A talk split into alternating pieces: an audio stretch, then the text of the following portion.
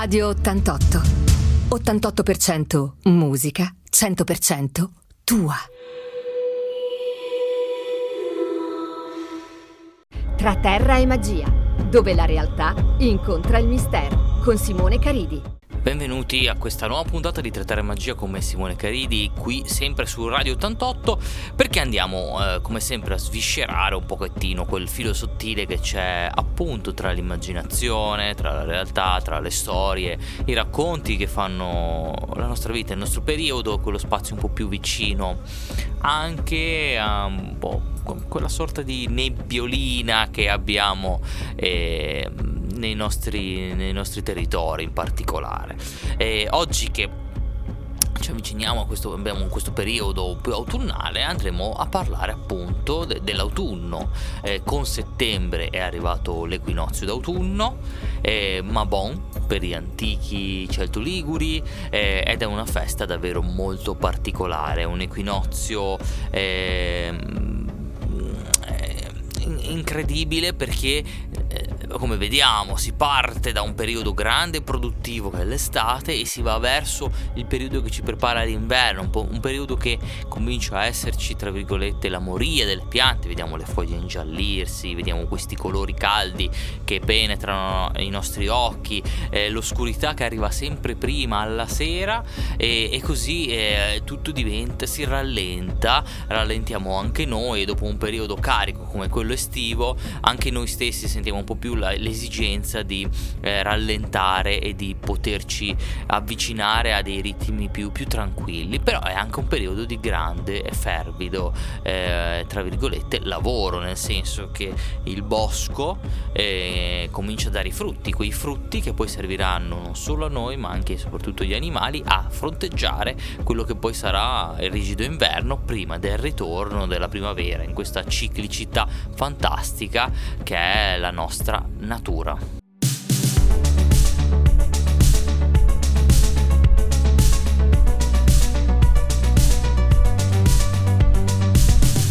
Radio 88.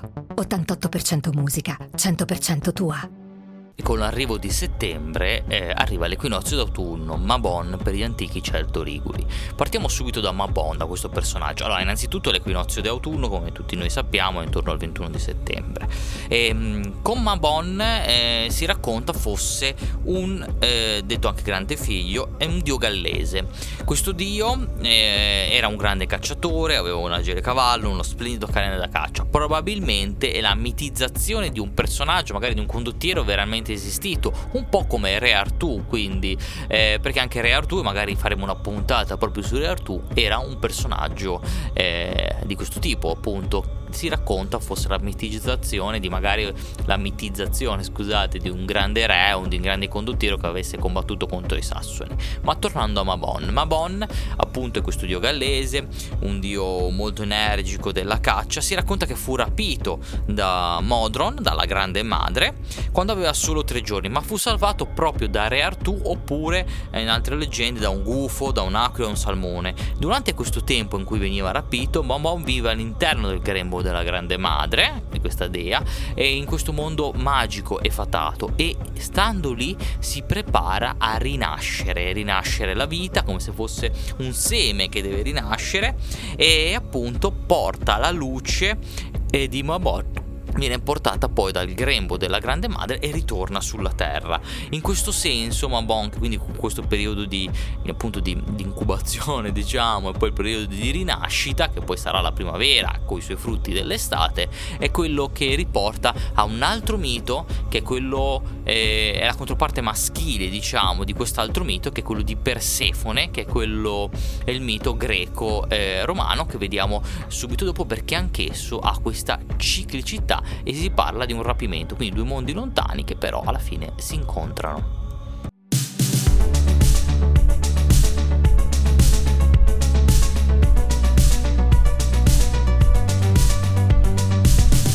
Radio 88. 88% musica, 100% tua. E con Mabon vi parlavo appunto appunto di Persefone. Allora, siamo nel tempo, nell'equinozio di autunno dei misteri eleusini. Era il momento della discesa di Persefone nell'Ade e del dolore di Demetra.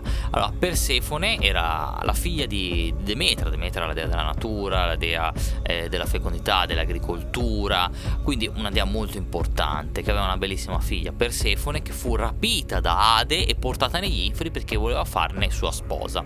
E la fece tale sua sposa, però la sposa di Ade non poteva che risiedere negli inferi.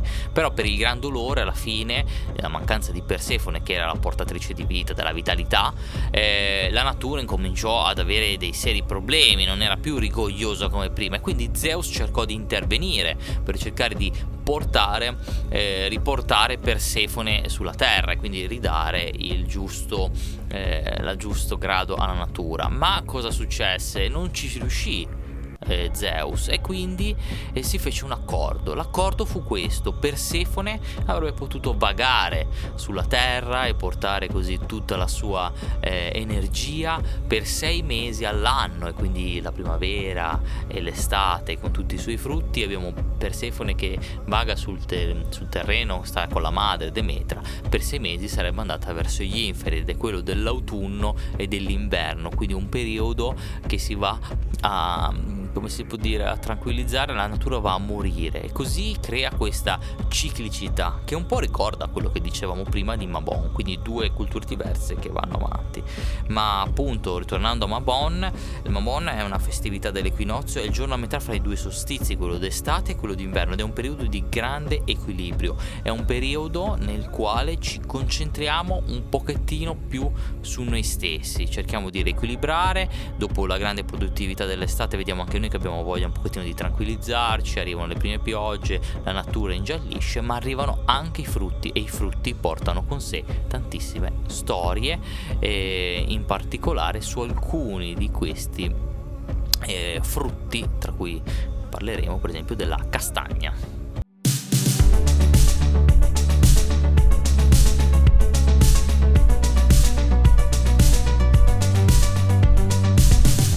Radio 88. 88% musica, 100% tua. Ma avete mai notato che i ricci delle castagne si aprono a croce? C'è una leggenda autunnale che vi voglio raccontare che parla appunto di questo frutto e sul perché si apra a croce, che è davvero molto importante.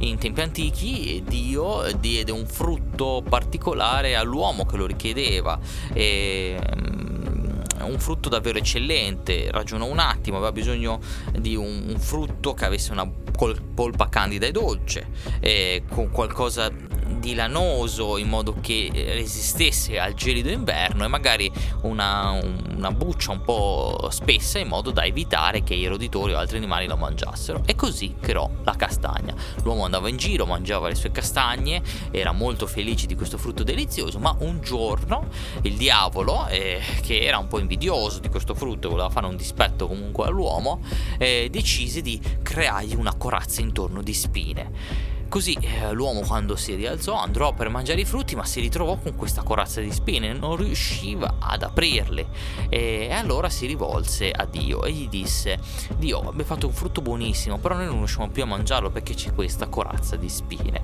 Allora Dio con la sua saggezza e magnanimità magnanimità, scusate, e gli disse eh, stai tranquillo, aspetta qualche giorno e vedrai cosa succede. L'uomo aspettò, dopo qualche giorno i ricci caddero dal, dalla pianta, si aprirono a croce e dietro liberarono tre quattro castagne e da quel giorno il diavolo se ne andrò, tornò sottoterra con la coda fra le gambe indispettito, ma da quel giorno le castagne, i ricci delle castagne cadono e si aprono a croce, liberando i suoi buonissimi frutti che tutti noi possiamo assaggiare nel periodo autunnale.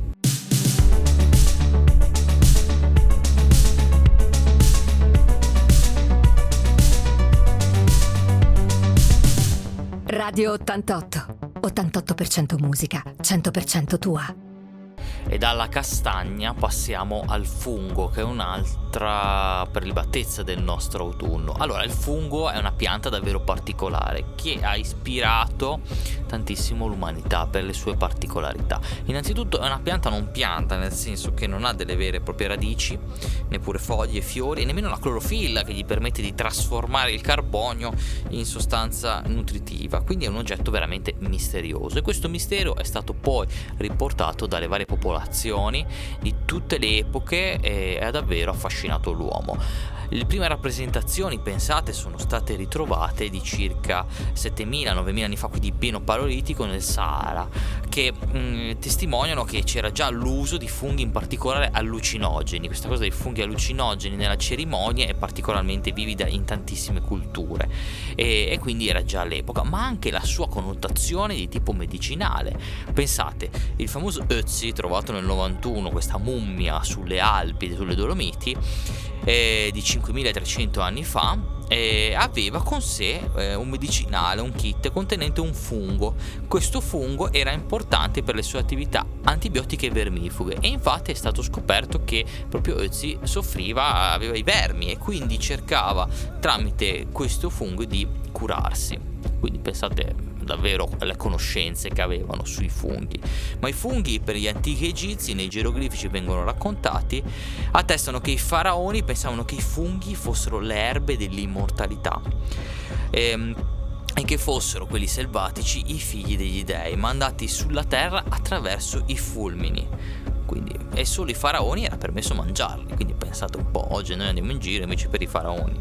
Nella civiltà grechi, greca scusate, i funghi erano particolarmente temuti e guardati con sospetto perché velenosi e addirittura per i romani i funghi eh, già dal nome erano qualcosa di molto misterioso, avevano una certa eh, avversità verso il fungo, infatti la parola fungus significherebbe portatore di morte e sono vari episodi tra leggenda e realtà che raccontano appunto di questa particolare avversione verso i funghi, in particolare si racconta che l'imperatore Claudio fosse molto ghiotto di funghi e che questo causò la sua morte attraverso appunto dei funghi velenosi dategli dalla moglie Agrippina.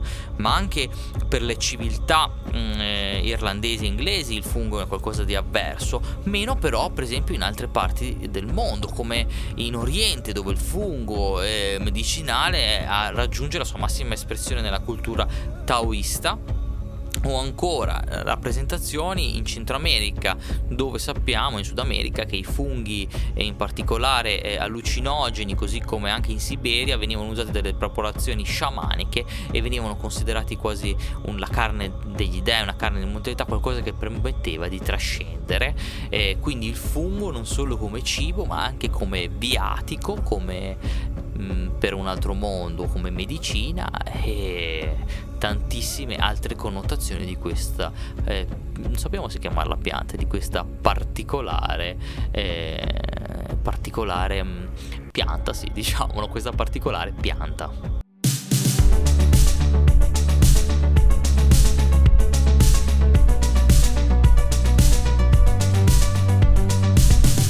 Radio 88. 88% musica, 100% tua.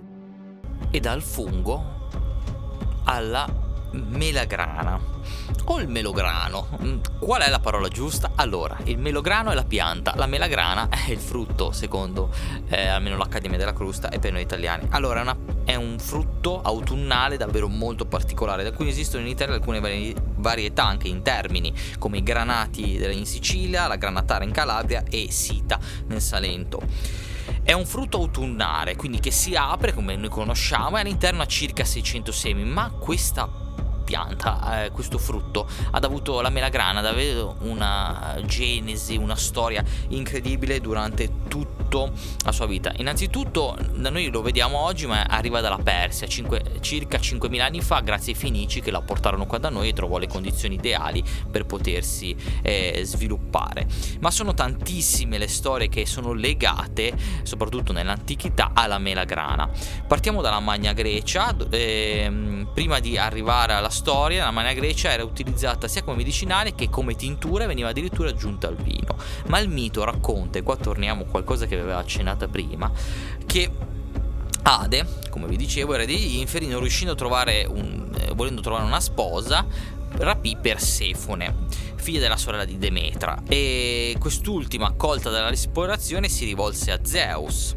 Ma anche Re dei Dei non poter fare niente. Questo perché? Perché Persefone ormai aveva mangiato i chicchi della meragrana, ignorando il fatto che chi li mangiava sarà vincolato in interno al regno dei morti. E poi Zeus, come vi raccontavo, riuscì a trovare un compromesso, quindi sei mesi eh, nel mondo e sei mesi negli inferi.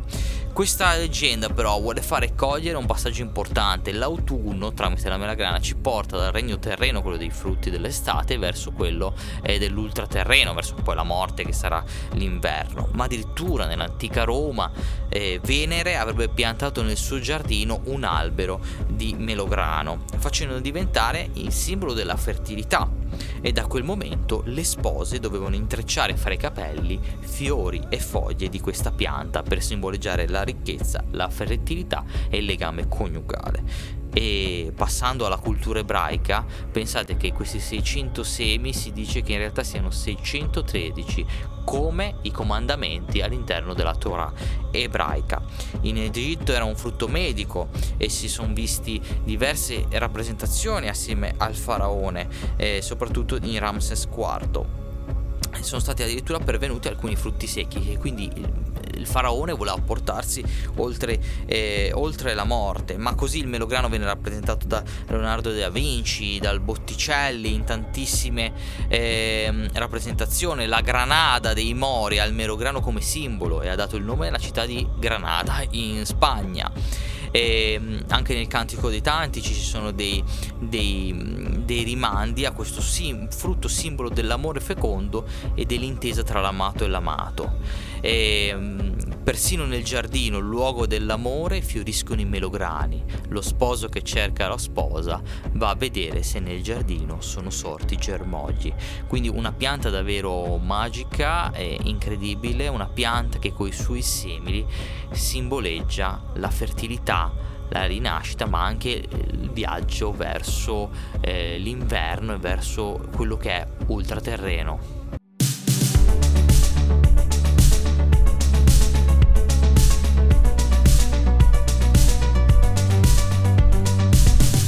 Radio 88. 88% musica, 100% tua e siamo arrivati alla fine di questo nostro piccolo viaggio nell'equinozio d'autunno e nell'autunno, nelle sue leggende, nei suoi misteri, nei suoi frutti, perché no, e, um, in Mabon e in tantissimo altro. E comunque per concludere eh, all'autunno che sta arrivando è il tempo dei, dei, bilanci, un pochettino il tempo in cui dobbiamo cominciare a guardarci un po' dentro noi stessi dopo la produttiva e l'energica estate, il tempo si calma, ingialliscono le foglie, incominciano a cadere, tutto sembra un po', non so se vi rendete conto, dentro una bolla, eh, anche il cielo incomincia a arrivare le prime piogge, la nebbiolina, eh, il, la luce che cambia, tramonti bellissimi che vi consiglio di andare a vedere, fare una bella camminata anche, anche nel bosco e, e sentire questo tempo che rallenta eh, dentro di noi e che ci porta a una maggiore consapevolezza, a guardarci dentro, a capire anche meglio come prepararci per l'inverno. E i suoi frutti, tantissimi frutti che abbiamo anche raccontato, ci raccontano che eh, sta tornando, tornerà poi la primavera eh, dopo l'inverno. Io vi ringrazio per questa nostra nuova puntata insieme. Vi ricordo come sempre di andare sul nostro sito di Radio 88 che dove potete trovare tutti i podcast di Terra Magia ma anche i podcast di tantissime altre programmi che noi facciamo e comunque ascoltare sempre Radio 88 sia attraverso l'FM ma perché no anche tramite la nostra app che potete scaricare e vi permette di essere sempre collegati col mondo di Radio 88. Io vi ringrazio qua da Terra Magia con me Simone Caridi. Una buona settimana a tutti.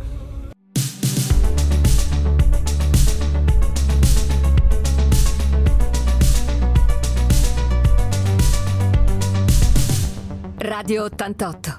88% musica, 100% tua.